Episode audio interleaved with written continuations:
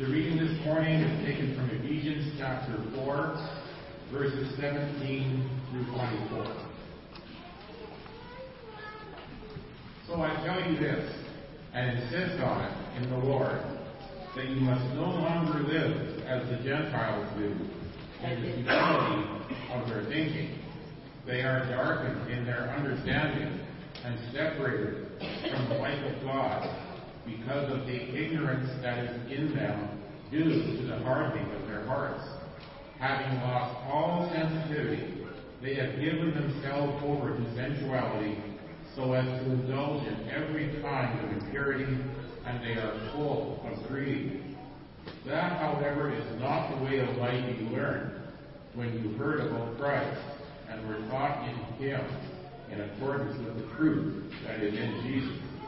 You were taught, with regard to your former way of life, to put off your old self, which is being corrupted by its deceitful desires, to be made new in the attitude of your minds, and to put on the new self, created to be like God in true righteousness and holiness. Best good morning to each and everyone. We can do better than that. Indeed, it is certainly an honor, a joy, and a magnanimous privilege to be here with you in Central, to be in this lovely province in Manitoba, and to have gone through a weekend with the elders and some of the members of this congregation. I feel extremely elated to be here and just to have the opportunity to share my faith in the risen Savior, Jesus Christ. I'm going to ask you to do something for me this morning, and that is to look to the person next to you with all of the joy of Christ in your heart, eyeball to eyeball, and tell that person, I'm happy to see you this morning. Mm-hmm. mm-hmm. It is also okay to look to the person in front of you and tell them I'm happy to see you this morning as well.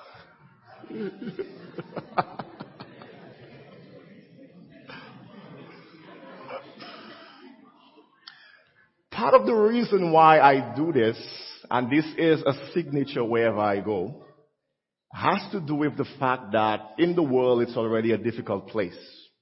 And I think amongst the people of God, Chad, we ought to have a smile that radiates that we are in connection with Jesus Christ. We ought to be at ease with each other, and that ought to be felt when we sit, when we sing, when we fellowship. Right? So this morning I'm fully aware that uh, time is against me. Uh, I have a long way to go and a short time to get there. So I'm going to try my utmost to hit the ground running.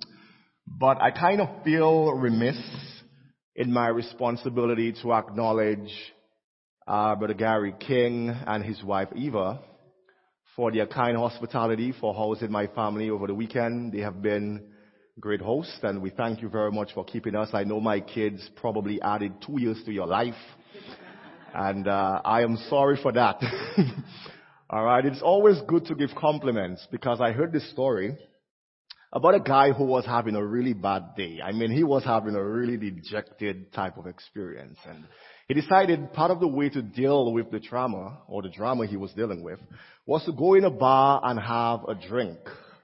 So he went into the bar and it so happened that the bartender was not available at the time.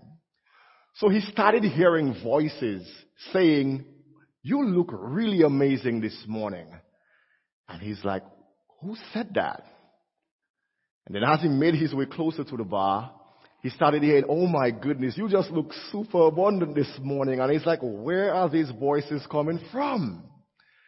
And it so happened that as he was thinking along, the bartender came out and he said, I kept hearing voices complimenting me all through my way towards the bar.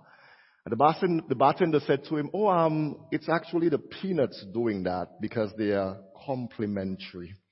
And, um, and, um, so it's, it's good to give compliments. With regards to my preaching responsibility this morning, reminded of a saying of Marshall Keebles. But Marshall Keebles was one of the pioneers in the early 20th century in America. And he was very prudent with words. He, he would say something like, any sermon less than 30 minutes is actually a sermonette. And he said sermonettes have the tendency to turn preachers into preacherettes. And preacherettes generally have the reputation of smoking cigarettes. So, uh, I am going to try my utmost to preach within the time allotted to me, but at the same time to get us to understand exactly what the Spirit has to say. At this time, I'm going to ask you to place your attention to the screen. And the theme that was designated to me is spiritual growth. And as I stated and I pondered on the theme, I realize that the theme does not just speak about the expectation of the elders towards the congregation. I think this theme, spiritual growth, actually speaks about God's expectation for Christians in every locality. And this is something we are called to go through. We are called to grow in our walk with God. We are not called to start Christianity the same way and to exit life the same way. As we go through life, God expects us to grow. Our text is Ephesians chapter 4, which was uh, presently read, so I am not going to go through that a whole lot. Uh, but just to highlight a few things, in Ephesians chapter 4, verse number 17 to 24, um, I'm going to read just two verses, and after which I will give you a topic for your consideration. It says, speaking from the New King James Version, of course, this I say therefore, and testify in the Lord, that you should no longer walk as the rest of the Gentiles walk, in the futility of their mind, having their understanding darkened, being alienated from the life of God because of the ignorance that is in them, because of the blindness of their heart.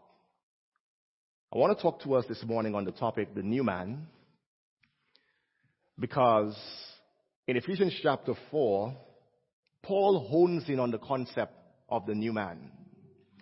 And he does that intentionally to get the church to realize that we have a responsibility as believers. That we cannot live life as we knew it. That God has an expectation of us. And that expectation has to be materialized in how we live. So in Ephesians chapter 4, Paul deals with that.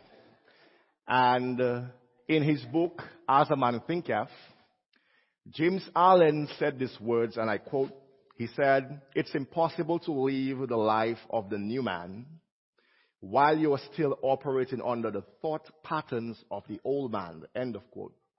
He also said, a new way of living requires a new way of thinking and responding to things. And I believe from James Allen's standpoint that he encapsulates the whole essence of what it is to be a new man. Because that's exactly what the apostle Paul is trying to get us to understand.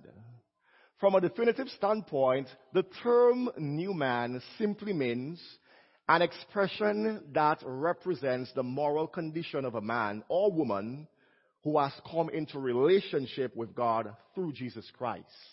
In other words, what this is saying to us is, whenever we get in direct relationship with Jesus Christ, it is now incumbent upon us as believers to live a life that's different. In other words, there's no way you can have a relationship with Jesus and remain the same. In other words, as we walk with Jesus, as we observe Jesus, then our lives start to change to the degree that we see Jesus. The apostle Paul would have it this way in 2 Corinthians chapter 5 and verse number 17, where he deals with the concept of newness. He says, therefore, if anyone is in Christ, watch this, he is a new creation. All things have passed away. Behold, all things have become new. If you are a Christian, you are a new person. If you are a Christian, you are a new man, irrespective of your gender. Because man here is representative of the Greek term anthropos, encompassing both male and female. In other words, what he's saying is that you are a new person, a new individual, that we cannot function as people in relationship with Jesus as if we did not meet Jesus Christ. And Paul deals with that well from the concept of Ephesians chapter 4. I heard this story about this guy who had a, parrot, and the parrot just had a really bad mouth. Like this parrot was rude, constantly blurting out profanities. And the guy had it up to here. He was constantly frustrated because every time he invited guests, uh, the parrot would start saying a lot of stuff that was unbecoming. So he, he went to the parrot one day and he told the parrot, if you don't change your attitude and if you don't change your mouth, I am going to get rid of you. The parrot looked at him and said, ah, you can do whatever you want. So Thanksgiving was around the corner and he decided to go to the grocery store. So he went there and he bought two turkeys uh, thinking that he's going to stuff those turkeys.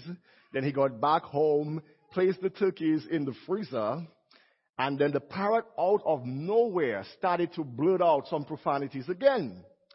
So he had it up to here. He took the parrot and he placed the parrot in the freezer where the turkeys were. And the parrot started kicking against the door and kicking against and scratching and so on and started using profanities. And then after two minutes, there was absolute silence. So he opened the door, and the parrot came out well composed, walked onto his hands, and started singing Amazing Grace. How sweet the sound that saved a wretch like me. so the guy looked at the parrot and he said, Well, what caused the change? And the parrot said, I looked at those two turkeys in there and I don't want to be like any one of them. and sometimes the situation is we wait until we go through some very traumatic experience in order for us to change. But I want to suggest to you that as people who are in relationship with Jesus Christ, and I'm not saying that to suggest that you're not changing, I'm saying that as a further reinforcement that you should continue to change. That as we walk with Jesus, saints of God, as we continue to fellowship with Jesus, then it is incumbent upon us to walk and change and grow and mature and develop into the image of Jesus more perfectly. Paul deals with that in Ephesians chapter 4, and basically this is the premise for his discussion. He's dealing in chapter 4 with what the theologians call the practical side of the letter.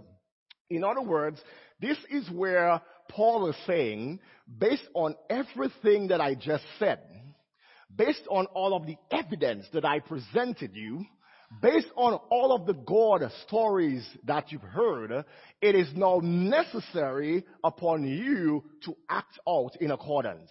This is what Paul is saying in chapter 4 to chapter 6, that the Christians have a responsibility to act on the Word of God. Because that's how faith works. That's how theology works.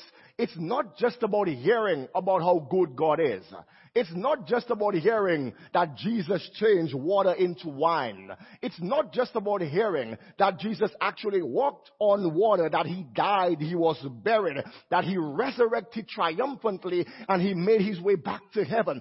All of these are factual things, but at the other time, or the other side of it, we need to realize that when we hear those stories, those stories need to be presented in principle form so that we can live the life of Jesus. That's where the minister or the teacher of God has to now make the story of Jesus applicable to our contemporary lifestyle. Because yes, it is historical. Yes, it is factual that Jesus did the things that are recorded in scripture. But I can't walk on water. I tried it. I, I, I'm from the Caribbean. I tried it. It doesn't work. It doesn't work that way. But when I read the story of Jesus, then I become encouraged to go through life, to emulate him, Chad to do the things that he has called me to do. And Paul is saying from chapter 4 that it is your responsibility to live a practical life. Based on everything that I just told you, you need to do something. And from chapter 1 to chapter number 3, Paul basically deals with the doctrinal side. And uh, I'm having some difficulty with this, but it's okay. All right. From chapter 1 to chapter number 3, Paul deals with the doctrinal side. He gets them to understand that God did some amazing things. He tells the church in chapter 1 that you guys are blessed. And as Christians, that represents who we are. We are blessed people. And I want to suggest to you that when Paul speaks about blessings, he's not talking about you having a yacht. He's not talking about you having millions of dollars in the bank. That's okay too. He's, he's not against that. Uh, but from Paul's conception, blessings has to do with everything we have accrued from God in Jesus Christ. He's talking about forgiveness. He's talking about our names being written in the Lamb's book of life. He's talking about being containers and being conduits of the Holy Spirit of God. So when Paul deals with the concept of being blessed, he tells them in chapter 1, he's writing to a church that's made out of Jews and Gentiles, and historically this church had tension. They couldn't get along. And I don't know if you can relate to that.